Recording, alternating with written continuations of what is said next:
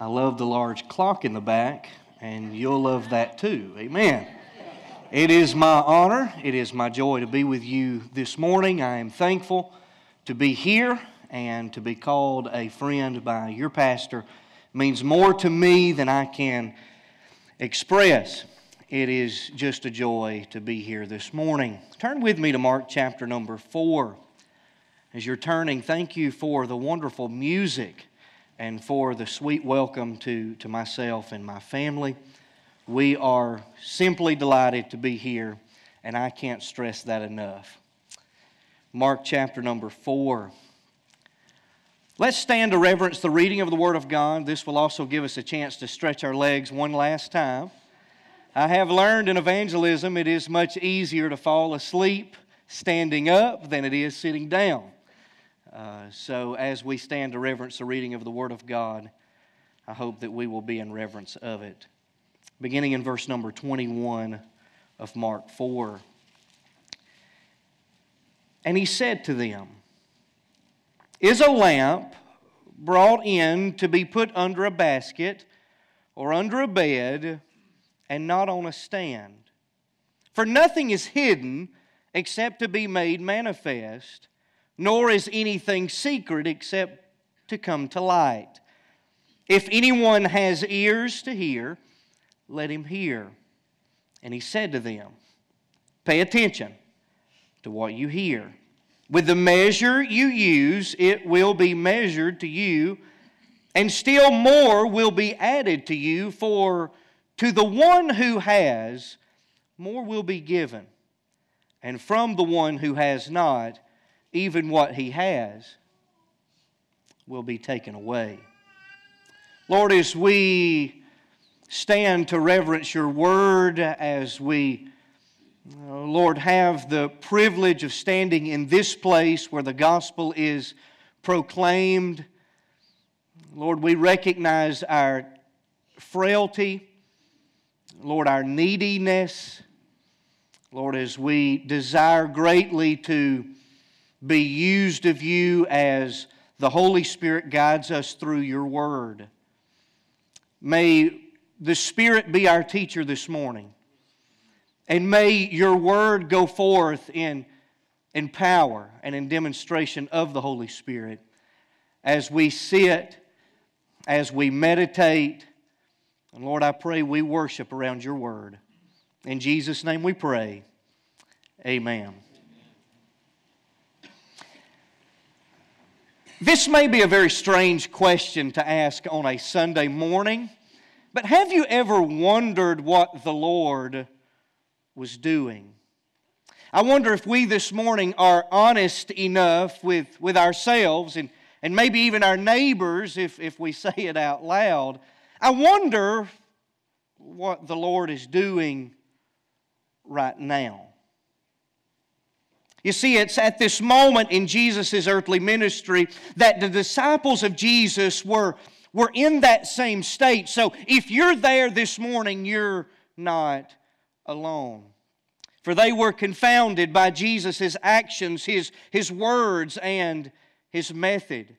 Taking in the mood of this portion of Scripture, I think they were even questioning the end results of Jesus' ministry. You see, they were unsettled concerning what, what this ministry they, they were watching was producing. On one hand, they, they seem convinced that Jesus is the Christ and that he does, in fact, possess the words of eternal life. And they heard him preach and teach with authority. They watched him heal diseases and cast out demons. They, they heard him call men to follow him, and they did so. And by the way, that was not an easy task. We are looking at men this morning who left everything they had ever known to answer this very difficult call. But despite recognizing the rather revealing characteristics of Jesus' ministry, they find themselves, even as you and I many times find ourselves, in a season of varying and even confusing results. For there are some, like themselves, who seem to be very sincere. They are acquainted with people who are following Jesus just like they have and continue to follow him. But then there's the crowd.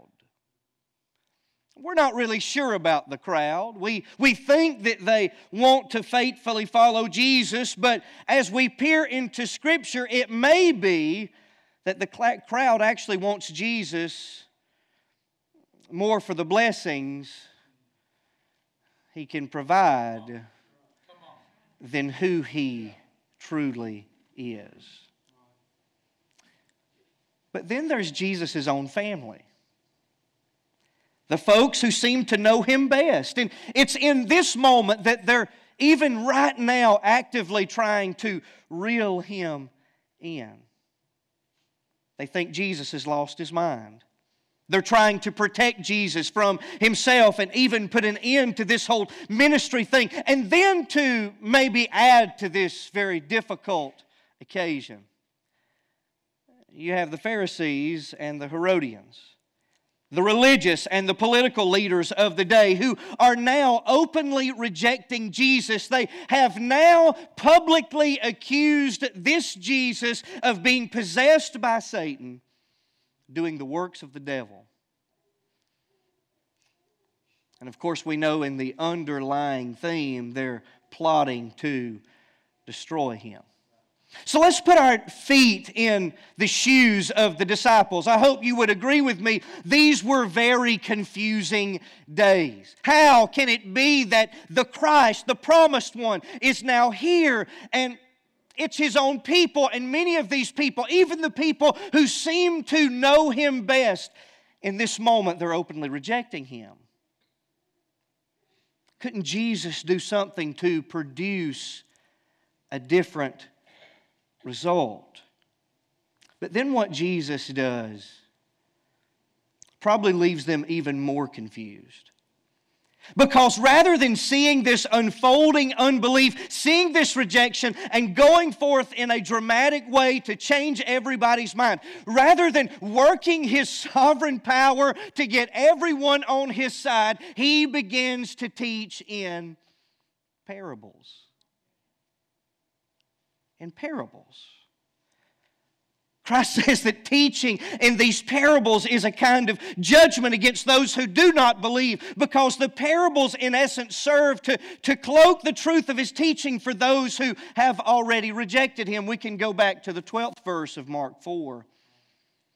So that they may indeed see but not perceive, and may indeed hear but not understand, lest they should turn and be forgiven.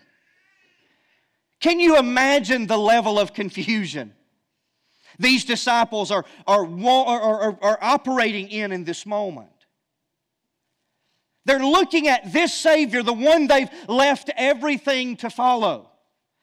And they're asking, why is He working in this way? In contrast to the way he's teaching the crowd. He's teaching them who, who've rejected him in parables, and then he turns back to his disciples and he explains to them the secrets of the kingdom. And these disciples, as he's explaining these parables, he's doing so so that they may understand while the rejecting crowd is remaining in darkness. Well, at least he's teaching us. but I don't think that made them feel any better about this parabolic ministry. You see, I'm sure it raised many questions among the disciples. Maybe questions like Does this make Jesus like one of those mystery religion figures that were so common in the Greco Roman world? Is this just a secret society where secret knowledge is only given to a few? Are we going to become God's secret agents with a mission of attempting to entice people to join this maybe secret club so that we could be this elite, group that alone has these secrets to the kingdom? These are some of the questions, no doubt, that were raised because this type of Gnostic teaching was very common in the Greco Roman world. Just because it was common doesn't mean it was correct. Nor did it square with the Old Testament teachings of Christ, the picture that was given. I'm sure they recalled to mind Isaiah 49 6. It is too light a thing that you should be my servant to raise up the tribes of Jacob and to bring back the preserved of Israel. I will make you as a light for the nations that my salvation may reach to the end of the earth. But how does this parabolic ministry with the secrets of the kingdom given only to a few, how does this fit the Old Testament prophecies? I'm sure they looked at one another like you and I look at each other on occasion. What is Jesus doing here?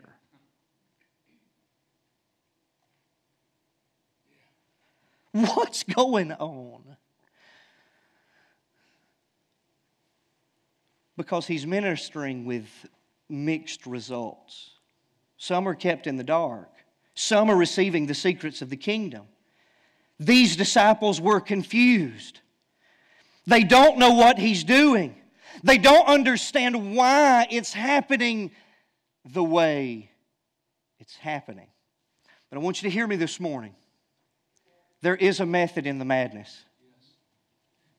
There's a method in the madness.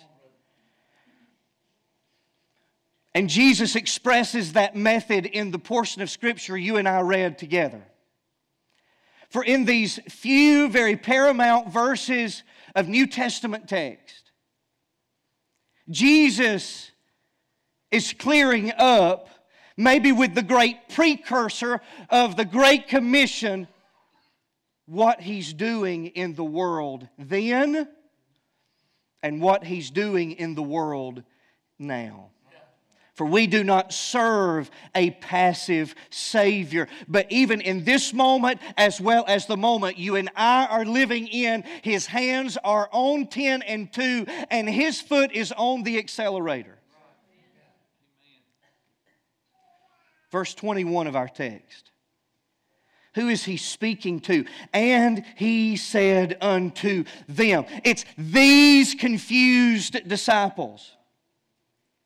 We, we, we know who he's talking to, but we must answer the rhetorical opening question. And he said to them, Is a lamp brought in to be put under a basket or under a bed and not on a stand? And we all know the obvious answer to the question no. It would be absurd to light a lamp in a dark place only to hide the light, leaving everyone in darkness. But notice, number one, the imagery. What is the lamp? We know that it isn't to be hidden under a basket or a bed, but to be put on a stand. And based upon what Scripture says everywhere else, I think Jesus has three things in mind when he speaks about this lamp. It's not meant to be hidden, but it's meant to shine forth. First, he's speaking about himself, he's speaking about his own person. He is the lamp that is not meant to be hidden, but is intended to be put on a stand. And this seems to be the primary application of the passage. And it's seen in multiple places, isn't it? Yeah. Matthew 4 16. The people which sat in darkness saw a great light. And to them which sat in the region and shadow of death, light is sprung up. Well, what is that light? Well, we can be thankful. That light is the very presence of Jesus Himself among them. John 1 4. In Him was life and the life was the light of men. Verse 9 the true light, which gives light to everyone, was coming into the world. Jesus is that light. This was not just the way New Testament authors spoke about Jesus, this is the way Jesus spoke about himself. John 8 12. Again, Jesus spoke to them, saying, I am the light of the world. Whoever follows me will not walk in darkness, but will have the light of life.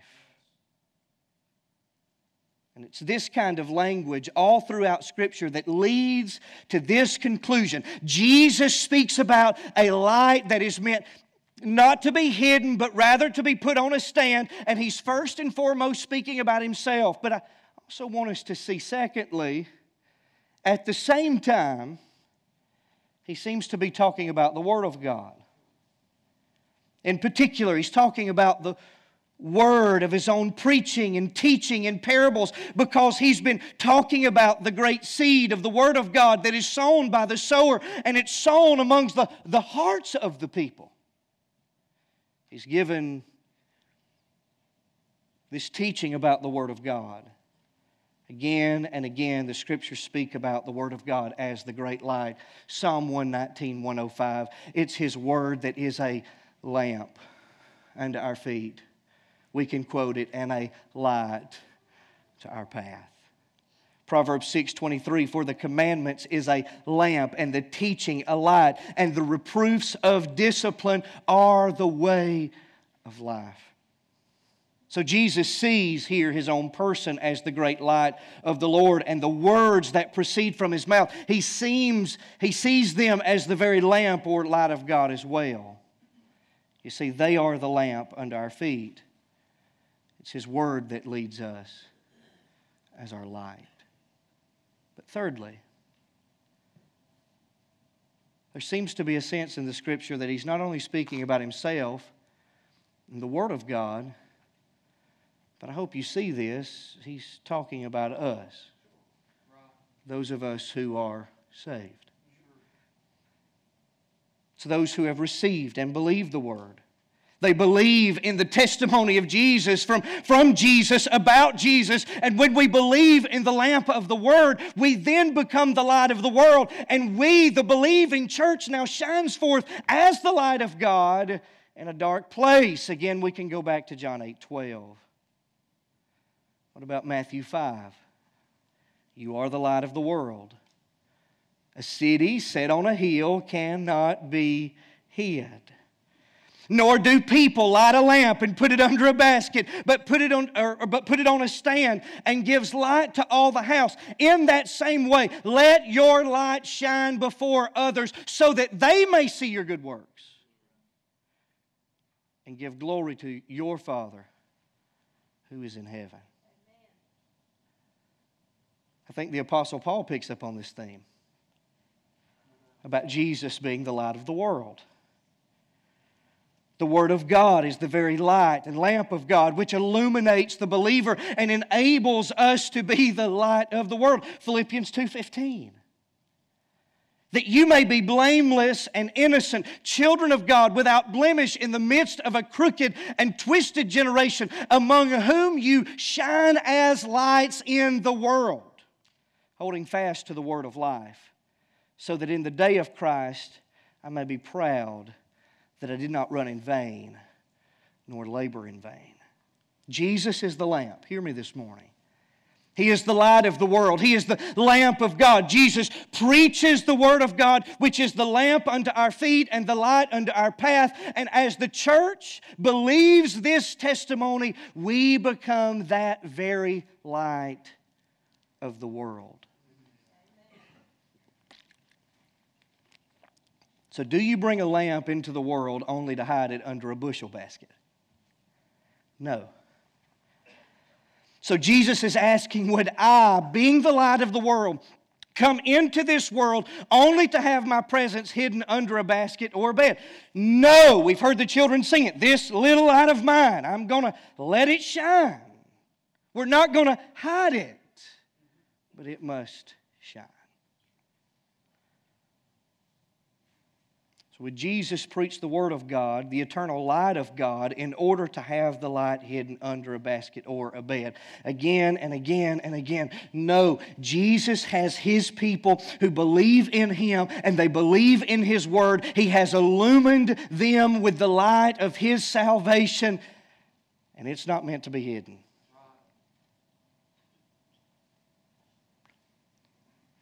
So, why the parables?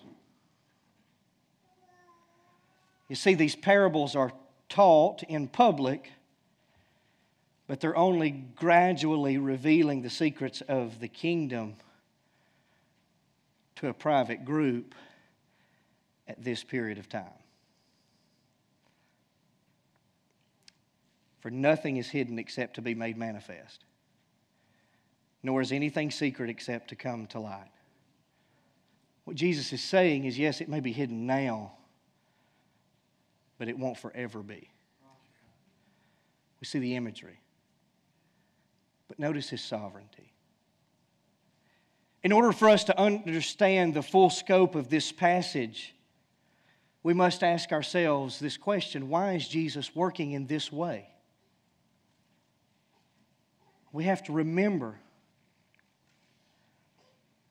that we benefit from the full story. For Jesus did not come into the world just to preach. As important as it was for Jesus to come and proclaim the word of the kingdom, ultimately, he came into the world to save people from their sins. And this was not ultimately accomplished through his sermons, but rather through the substitutionary death on the cross for our sins.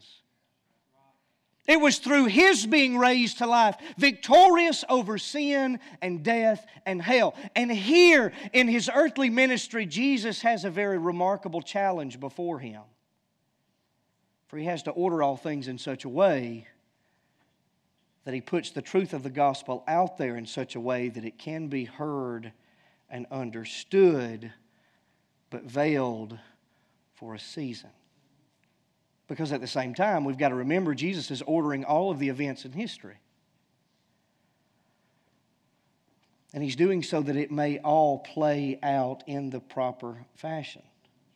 So that in the fullness of time he can be rejected and despised and arrested and falsely convicted and sentenced to death, tortured, crucified, buried, and then raised again on the third day. Yeah. But in order for all of this to happen in perfect accordance with the Scripture at every step along the way, we must remember on this side of the text, Jesus has to know what to say, how to say it, and when to say it all. For even in this very moment, Jesus is marching toward the cross. And hear me today. He's not a victim of circumstances that were beyond his control. Again, as we celebrate the, the crucifixion and even the, the resurrection, he was not a victim, but he is the victor.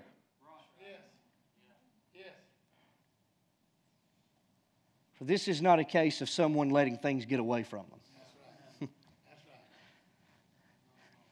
He's not saying on his way to the cross, maybe I should have just done something differently. no, Jesus is marching to the cross. And he's doing so as the sovereign maestro of the orchestra. He's over all the players, even those players that don't know they're in the symphony. Because there's a method to the madness. You see, it's in accordance to His perfect wisdom and sovereign rule that He has determined that this is a season where the fullness of the gospel is being veiled. They are being hidden in plain sight. And this is a time when Jesus will speak cryptic phrases and parables so that the word of the gospel and the word of the kingdom can go forth, but be hidden from the masses, hidden from the unbeliever hidden from the Pharisee and the scribe in a way that hardens those who do not believe and actually offers salvation to those who do. For Jesus was all of this going forth in a way that allows the truth of the gospel to proceed, but also allows the events of history to go forth in such a way that will ultimately culminate in his crucifixion and his resurrection when we think about all of this. I wonder if we echo the words of the Apostle Paul in Romans 11. Oh, the depths of the riches and wisdom and knowledge of God. How unsearchable are his judgments, and how inscrutable his ways. You see, that's what Jesus is up to. Could I suffice to say, as Jesus is giving this explanation concerning the parabolic ministry of himself, he's simply telling them, don't worry. Don't worry. Everything that is hidden, and there are some things that are being hidden, he says, I've, I've just gotten through saying that things are being hidden from the masses, and he's revealing the secrets of the kingdom unto them. But everything that is secret will be made manifest, and everything that is hidden will be declared in the open. For what he could declare to us, but couldn't to even his disciples yet, is this When I died for the sins of the world, when I've been raised from the dead, all of this hidden speech will give way to an open and clear declaration of the truth. And I'll declare to you this entire truth, for what is hidden will be made manifest. 2 Corinthians 4 2.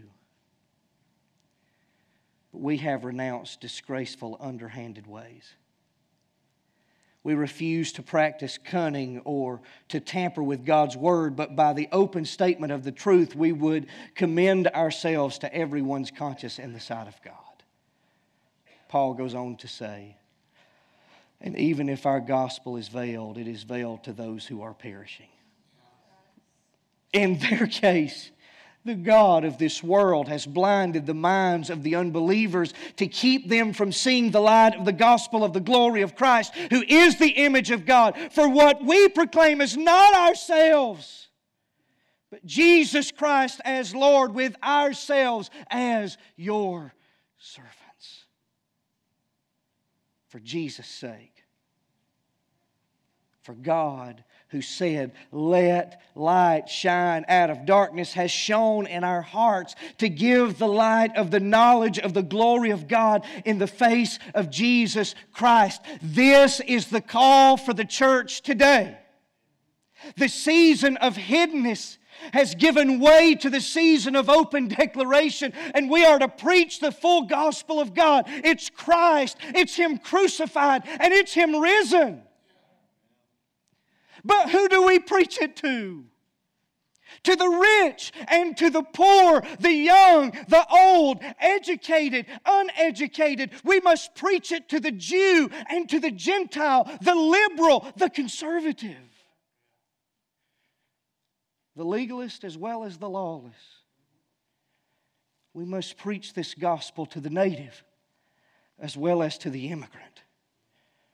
For we declare to all whosoever believeth in his name should not perish, but have everlasting life. For the Christian gospel is not a secret knowledge for an elite group who, has privy, who, who, who are privy to the inside scoop, but it's an open declaration to all. It's a light to the nations. So here in Mark 4, Jesus is saying, Hold tight, disciples. Get ready for that day. But as we stand here on this side of the resurrection, we're hearing echoing today is the day of salvation.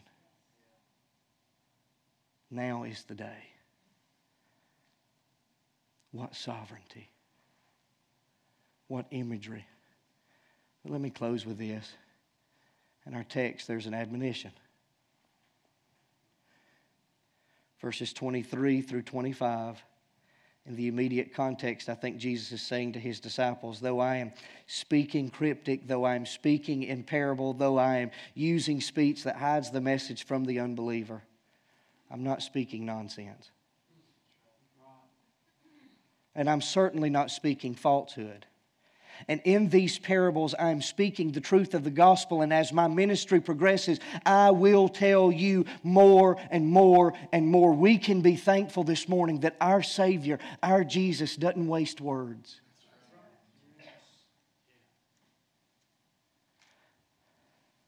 Although we may feel empty, He will not leave you there.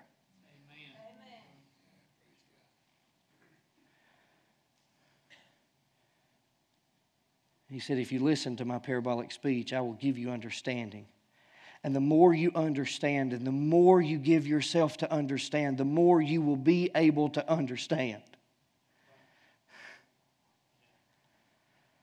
For if you give yourself to these parables, more will be given unto you. You will receive more and more, and still yet more will be added. To these disciples, he is saying, If you will receive more and more throughout my earthly ministry and after my resurrection, you will receive the Spirit of God, and he will lead you into all truth.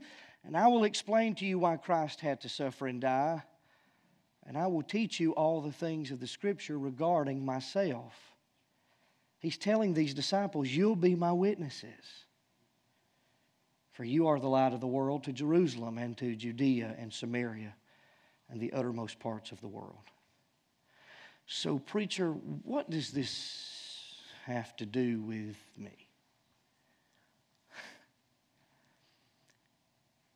I began by asking a very strange question, especially for a Sunday morning. Have you ever wondered what Jesus was doing? Jesus is saying, So listen now. In this moment, study now. Use the full measure of study and prayer and ask questions that you may understand. And what you will understand more and more in the days to come even more will be added. So pay attention to what you hear. With the measure you use, it will be measured to you. And still more will be added. Full measure of prayer, study, seeking counsel, pursuing the wisdom of others that you might read and hear and then read and hear again and pray that insight will be granted. And then when you do, more will be given, which will enable you to understand more.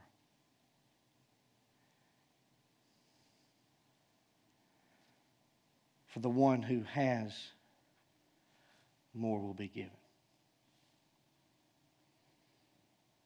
This, Jesus is saying to his disciples and to us pay attention, study, pray, so that you might have ears, truly hear the word. Why is this happening in my life? Some of you may, even recently, and Brother Jesse and I haven't talked about this, but you may have even come to, to your pastor or maybe someone with wisdom in the church. I just don't understand why. You know, there are times in, in each and every one of our lives when it seems like what we should know is hidden. I just don't understand.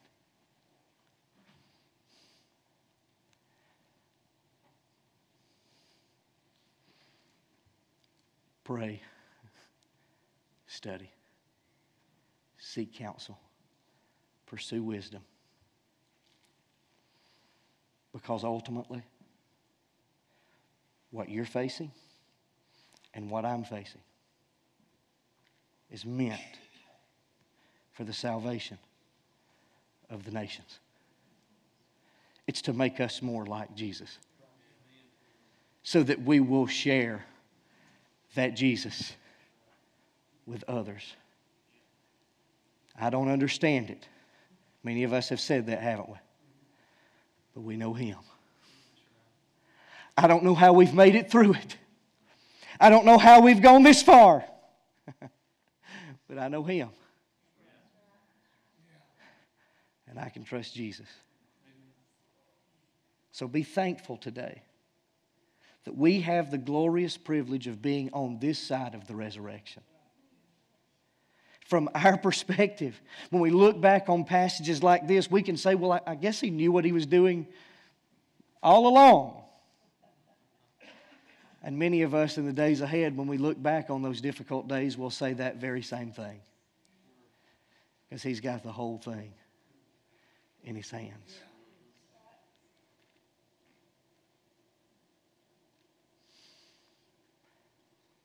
You see, we can trust Him with every word the clear ones and the unclear ones. But may it be our prayer that we understand the Word more fully, that the fullness of our life will be lived out for the Word and for His glory. And I believe it'll be then that we realize more fully that there is a method in the madness. Let's pray. Lord, we thank you for your word. We do not fully understand what you're doing in every aspect of our lives. But you draw us closer to your word, seemingly in times of adversity. Being unclear, almost a complete, perfect stranger to this congregation we're not sure what folks face. But we can be sure that your grace is sufficient. Oh, that we would throw ourselves at your word. Lord, that we would pray and study and seek counsel and pursue the wisdom of others. And as you give more, Lord, may we desire for more to be given. Not that we would be placed on some pedestal, but that our knowledge of God, that our focus on Christ would deepen and be more clear. In Jesus' name we pray. Amen. Yes, sir.